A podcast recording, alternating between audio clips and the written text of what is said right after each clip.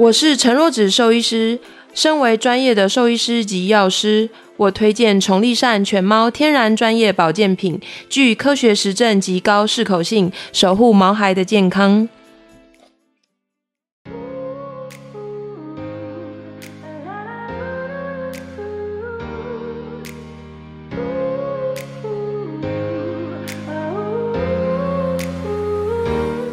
来到 Pet Talk 说宠物，宠物听我说。我是最爱毛小孩，也最爱跟兽医师聊天的 Tiffany。心脏要维持生命体的运作，而且它永远都不能休息，是动物体内最重要也最辛劳的器官，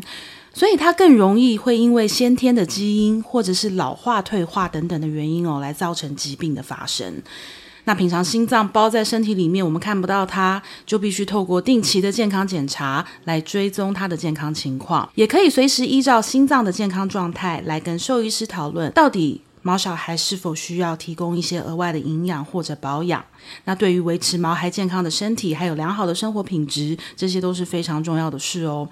今天这一集，我们邀请到小布动物医院的陈若子兽医师来跟我们分享哪些狗狗、猫咪可能容易得到心脏病，还有狗狗、猫咪常见的心脏健检又有哪些项目？那再来就是哪些营养成分是可以作为日常的心血管保健的一个补充品？我们欢迎陈若子兽医师。Hello，Hi Tiffany，大家好。陈医师，你们在临床上应该遇到很多心脏病的犬猫案例吧？蛮常见的，嗯、而且其实，在大都市养小型犬的比例比较高。嗯、在台湾啊，马尔济斯啊、玩具贵宾这一类的，嗯、就是大部分大概有百分之七八十的人都是比较倾向养小型犬。然后，像这一类是我们在临床上比较常看到，嗯、呃，有心脏病问题的。狗狗，嗯，为什么他们比较容易有这样的问题？是遗传基因吗？对，像这一类的呃小型犬，它们其实比较容易会有瓣膜增厚的问题。嗯，那在它其实应该算是老年的退化，嗯、不算是遗传。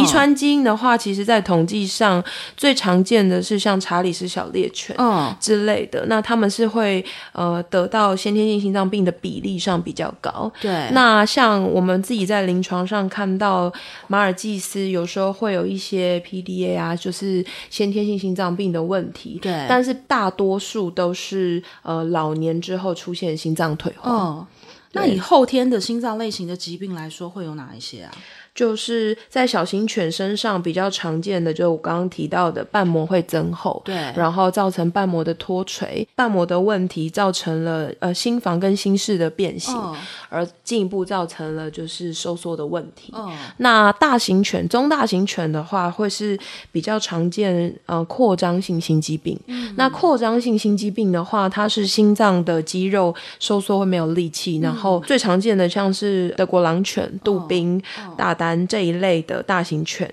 我觉得像一般在养养呃小动物哦，尤其是在前面几年他们还年轻的时候，真的比较不会去想到有什么心脏的问题，因为反正。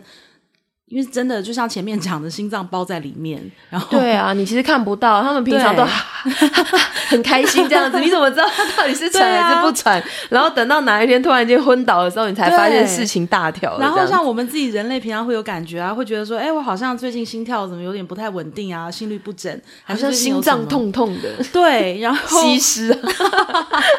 对，真的西施，对，但是。小动物，因为它也不会跟你说，它不会说妈，我刚刚心脏恐了一下，我需要看医生吗？所以好像真的就是必须要透过检查，你才会知道。因为像我也遇过很多饲主都跟我讲说，我的狗一直都很好啊，为什么它突然会得了心脏病？那我在想，这是不会是突然的，嗯、一定是有什么，一定是有有一些征兆啦。是，这样就是呃。我觉得就是在年轻的动物身上，像我刚刚说到一些先天遗传比较好发的犬种，嗯、像马尔济斯啊、贵宾啊、博美啊、吉娃娃、西施、嗯、这一类的，那他们可以在很年轻的时候，就是先透过胸腔 X 光的检查，嗯、去确认它有没有心脏比较大颗，嗯、或者是说心脏有心房左心房比较突出变形的问题。之后的定期的健检，除了放射线检查。之外，甚至可以早期的去做心脏超音波的确认，看它的收缩力怎么样。嗯、那如果说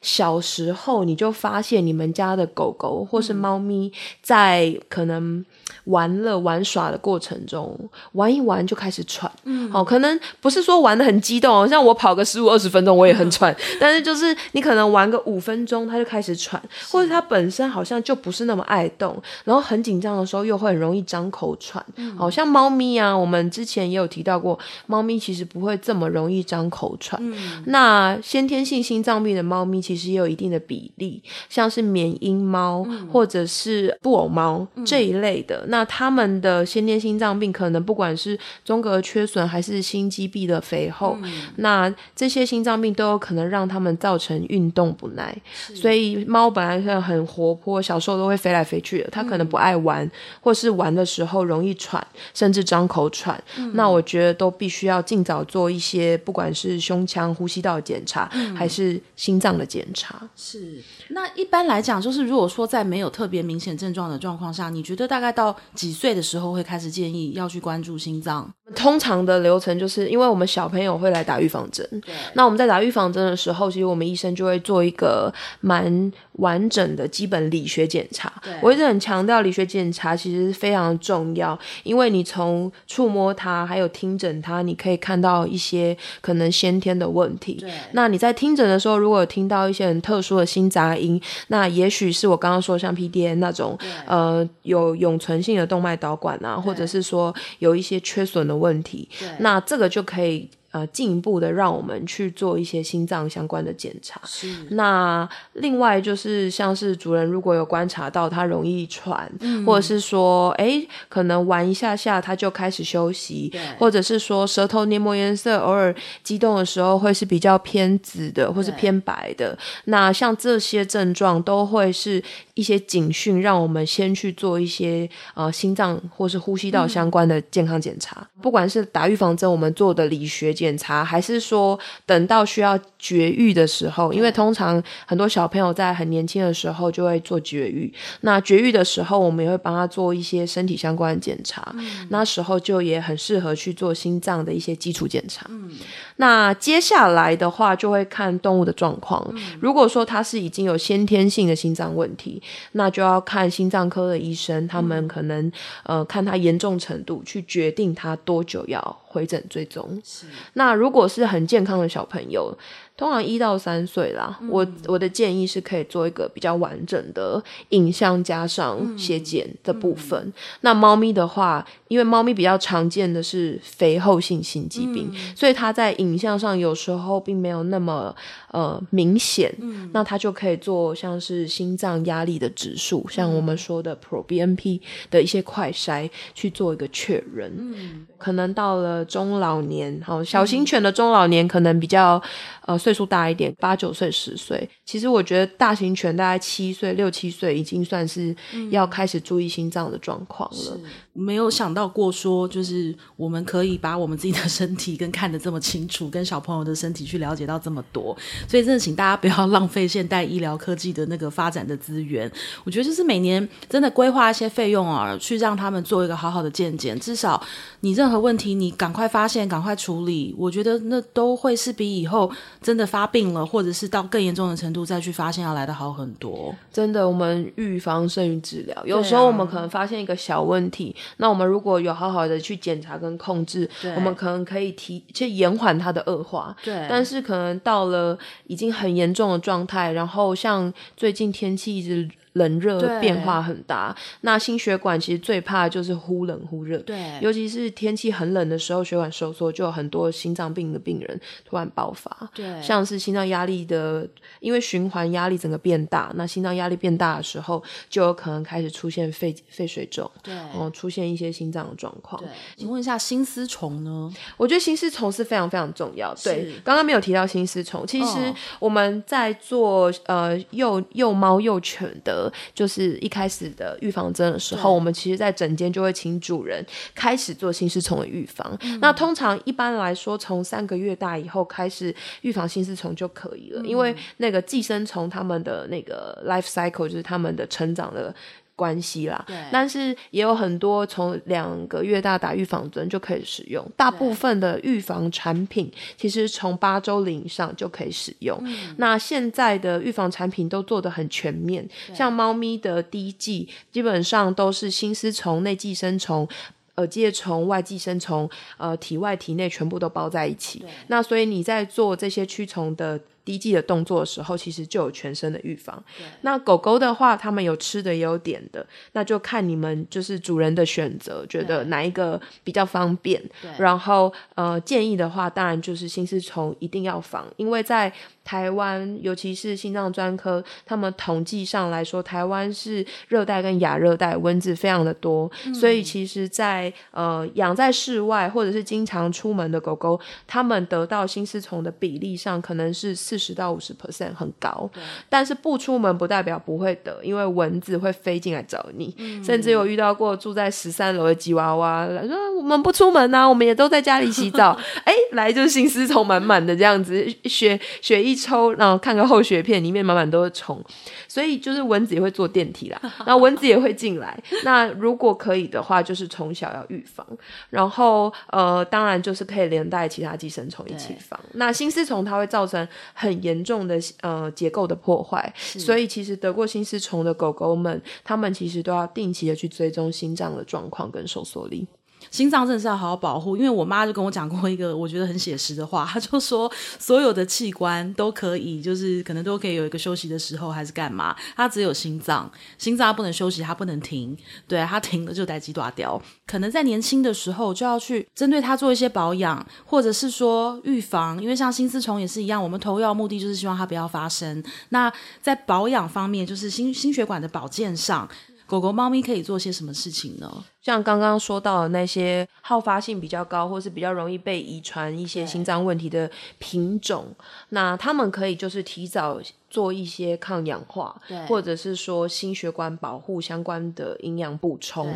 像是 Omega 三，那种像这些鱼油类的，或者是说像是一些呃 Q10 啊，一些辅酶，好去帮助心脏的整体的运作上更好、更顺利。那像这些东西补充好的油、好的辅酶，去帮助抗氧化，嗯、去帮助心脏减少发炎，嗯、然后减少这些累就是累积，其实对他们来说是有好处的。对，那像我以前在做急诊的时候，有一半以上都是心脏病发突然来。传起来肺积水，然后需要紧急的可能打利尿剂，紧急的吸氧，会需要就是住院，甚至会突然间休克。对，那像是我印象很深刻，之前有一只呃突然间送进来说张口喘喘的厉害的一只豹猫，而且它才不到一岁。嗯，然后那时候就是帮他紧急抽血，抽血检查发现 proBNP 的指数超高，拍了 X 光，还有做心脏超音波的快扫，发现。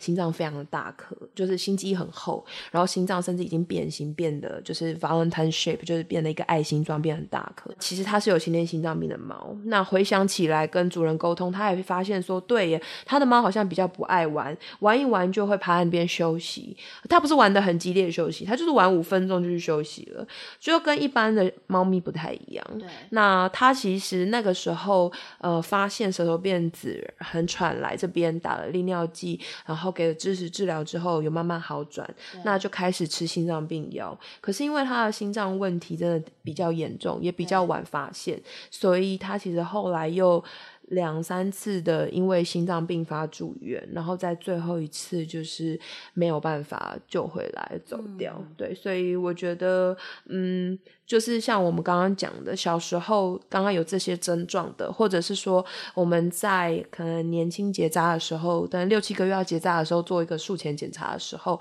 就可以去做一些相关的的确认，嗯、然后确认完，那如果有问题，那就是呃好好去追踪心脏，然后。呃，透过心脏科医师追踪跟提供他这些好的营养品。那我们也知道，就是在今年，就是陈医师代言了一个品牌叫宠立善，是对。然后其实我那时候是知道这件事情的时候，我蛮惊讶。惊讶的原因是在于你那么难搞，然后你问题那么多。我没有很难搞，我只是问题很多。我要先讲一下，因为陈医师跟小布动物医院的吴院长，他们同时也是我们家狗狗的家庭医师，所以我的各种大小问题、疑难杂症，这里痛哪里痒的，都是去找呃吴医师跟陈医师，所以跟他们其实私交也非常好。那我所谓的他难搞，是指说，因为他自己本身有药师专业的背景，所以像之前我也是当新手狗妈妈的时候，我看到什么都买啊，然后就是觉得什么粉什么粉，觉得什么都要来一点，然后可是他们永远都会给我那种很血淋淋的答案，譬如他们会说：“哦，你买这干嘛？你吃这干嘛？”他说：“好，你高兴你就喂了啊，但不吃也不会怎样。”就是啊，你吃心酸的哦啊，这个对这样子，他们就笑我啊，就说：“哎呀，自己去去学一下营养学好不好？自己去看一下好不好？妈妈不要那种看到折扣就买。”然后还有像我的狗一直肠胃都不好，他们说那是因为你乱喂，跟他吃什么对啊，不要就是那个路人推荐就买这样子。对，就是对我而言，就是我认识他们好多年来，他们一其实一直都是在这件事情上是没有没有特别什么。那陈医师也讲过，他就说没办法，因为他就是学这个的，然后跟他自己就是也担任过药师，他看他对于药跟对于一些保健成分，他真的就是非常熟悉，所以他就是会就没办法视而不见。老实说，就是你看到那个比例就觉得不合理，然后就觉得嗯，好，那如果这样子的话，什么都如果都一点点的话，那好像就没有没有每一个都达到保健的意义了。所以就是。我觉得每一个成分要达到这样的功能，它就必须要有足够的浓度。对，那还有就是足够的，不管是萃取方式或是活性，产品那么多，我为什么一定要用这个？那为什么用这个特别有效，用它没效？我觉得除了就是临床上我们自己实际去体验，对，还有另外就是他们的原料用的好不好了。对，我觉得是这样子。对，所以像那天我就遇到我的一个朋友，他就是他前面养了十几只马尔济斯，就是整整家都有心脏病。然后就是压力好大，真的压力很大，开销也很大。对，但是所以他陆续十几只都是养到善终，养到最后一秒钟，然后大家大家就是都离开了。就他就在去年，他就是太想念他的小小白军团，所以他就又养了一只马尔济斯。可是因为有前面很多哥哥姐姐的前车之鉴，所以他对这只小马尔济斯就是真的是保护有加，然后跟保健品都都都是一一定都给他补好补满，尤其是心脏。那天他就告诉我说，他在崇利善的心脏的产品上面，他说他就看到了陈医师的贴纸，他就说哇，陈医师是药师，陈医师是会推荐，就是他们的产品。他说那就是买这个就对了。那我想请问一下，推荐的原因是什么？刚刚讲到一些呃抗氧化的东西，还有辅酶嘛，像 Q Ten，。其实我们自己在呃心脏的 case 里面，最常是叫他们补充 Q10。是。那 Q Ten 其实最好可以补充到每天大概三十毫克，但是那个是一个治疗剂量。但是如果他不是有很严重的心脏问题，当然你有补充总比没有好。或者是说他是有可能有这样子先天的问题的，所以你提早补充都会是比较好。嗯。那再来就是有这个成分，不代表可以吸收，所以像宠立善特别使用还原型的辅酶 Q10，所以它的吸收的状况可能又会比一般不是还原型的更好。哦，所以在品质上、原料上，还有就是他们的制成上，吸收率又会，就是我们所谓的身体可用率啦，嗯，就是自己可以身体可以利用的状态又更好了。对。那再来就是，它也不是只有 Q10，它还有其他辅助心脏的成分，嗯、保养心血管的成分。嗯，所以整体来说，不管是抗氧化啊，或者是一些心脏需要的营养啊，嗯，我觉得算是比例上比较完整。对对，然后呃，他们的呃，不管是成品的标示，然后剂量上的标示都很清楚。对，所以。呃，至少用起来这些，我觉得可以很安心，而且我们也可以很清楚的让主人知道说他要使用多少的量，是，然后不会超过或是太少这样子。是，有也也有很多饲主朋友问说，人家做保健品也是有很多很多的资料来源，有 paper，然后有他们的依据，有他们的想法。他说，那今天有没有兽医师推荐？真的很重要吗？其实我必须说，还真的很重要诶。我说，因为我觉得我们的想法跟我们所看到的，有时候真的是他们学医学的人，然后跟他们自己在临床上看过的一些事情，跟他们呃，不管从成分还是到哪到到一些细节等等，我觉得他看到的事情跟我们看到的事情是不一样的。而且我觉得大家会有一个迷思，就是觉得反正我人吃是很好的，那我狗狗猫猫也可以吃。但是其实也是因为我从药师在进入到兽医师的这个领域之后，才发现其实不是所有东西，他们人跟动物是可以共用的，有些部分就是会造成动物它没有办法代谢，或者是说。基本上，它根本不是这个原因造成的。那你为什么要去防这件事情？就好像补钙嘛，我之前一直在讲补钙啊，人可能会需要补钙，人有骨质疏松，但动物就没有这件事情，所以我们不需要去做这样的补充。那甚至有时候造成身体的累积，反而是一个毒性。嗯，所以呃，我觉得避免有毒的摄取，然后针对于犬猫的呃。他们本身的生理状况去做设计是很重要的，是。所以其实有时候去拿人的保健品在犬猫身上，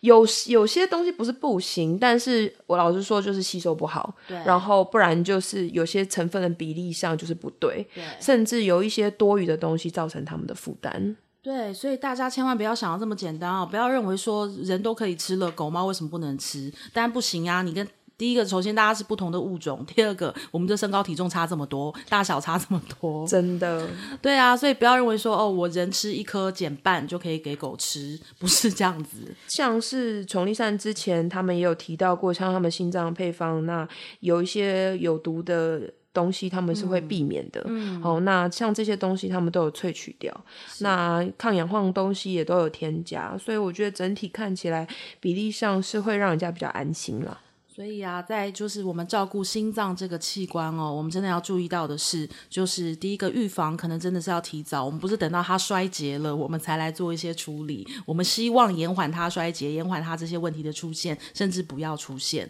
那也大家就是不要呃忽略掉，就是心脏跟血管它们其实是一组的，对不对？真的，就是有有人在想说心脏，然后都忘记了那个血管，就是它是它就是一个各个血管的一个总开关。它其实就是，你就想象它就是心脏就是一个帮浦嘛，那、嗯啊、血管就是它的，它它流动的一个循环的一个管路嘛，所以他们就是呃，心脏心脏压力越大，血管他们也会有。伤害，所以基本上心血管的保护通常是一起的。对，然后再来就是有一些有肺部问题，甚至像一些短吻犬啊，嗯，像这一类的动物，它们的肺部的压力在年纪大久了以后，它们也是会回来造成心脏的压力。嗯，因为我们一直讲心肺，心肺，因为肺部去交换好的氧气之后，就回到心脏，再把心脏再把好的血液养分打进全身。所以，呃，如果肺部是有问题的，那它在老年之后的心脏的监控也是蛮重要的。刚刚讲到像是呃宠力善里面有还原型的辅酶 Q10 啊，或者是说它里面有一些抗氧化的维他命 E 啊，嗯、这一类还有牛磺酸 Omega 三这一类的东西，嗯、就是对于不管是心脏还是血管的保护都有很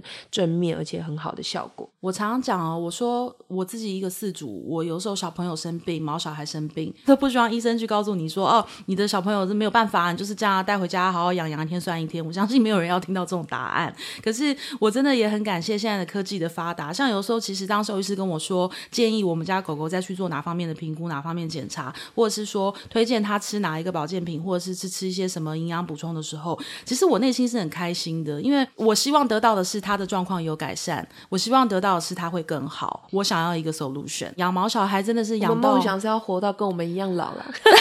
我们都说哦，能对，我们家能活到三十岁。对呀、啊，因为真的想到要跟他说拜拜，这真的是眼泪都要掉下来。然后想到他也要经历他老年的各种不适，然后他又有苦说不出。我觉得那个一天一天看着他们，真的是除了心疼没别的。现在我们一都推倡推倡说健康检查、预防医学，真的就是希望不要等到疾病发生我们才来做处理。其实很多器官、很多疾病在早期的时候，其实你好好的保养，然后你补充。适当的营养，然后你看到自己的呃毛小孩的健康上有什么问题，我们去加以好好的照顾。其实真的很多问题它是不会发生的，所以请大家一定要相信现代医学的力量，还有这么多就是研发产品的人，大家的努力，真的就是为了让毛小孩更健康更好。对，所以最后在这个季节哦，因为我说台湾的。冬天真的现在已经是要么爆冷，要么爆热，然后气候异常。对，就是听说今年的冬天又会是最冷的一个冬天。前阵子寒流来的时候，就是下雪那一阵子，对，那时候一天爆发超多，就是心肌梗塞啊，就是送急诊的比例。其实我们自己在临床，狗猫也是心脏的问题、喘的问题，也突然间都会暴增。所以，我们每一次只要变天，我们都很害怕。对，所以在这个我们现在还是在属于这个秋冬为冬天危险期。那陈医师有什么叮咛要给我们的饲主朋友？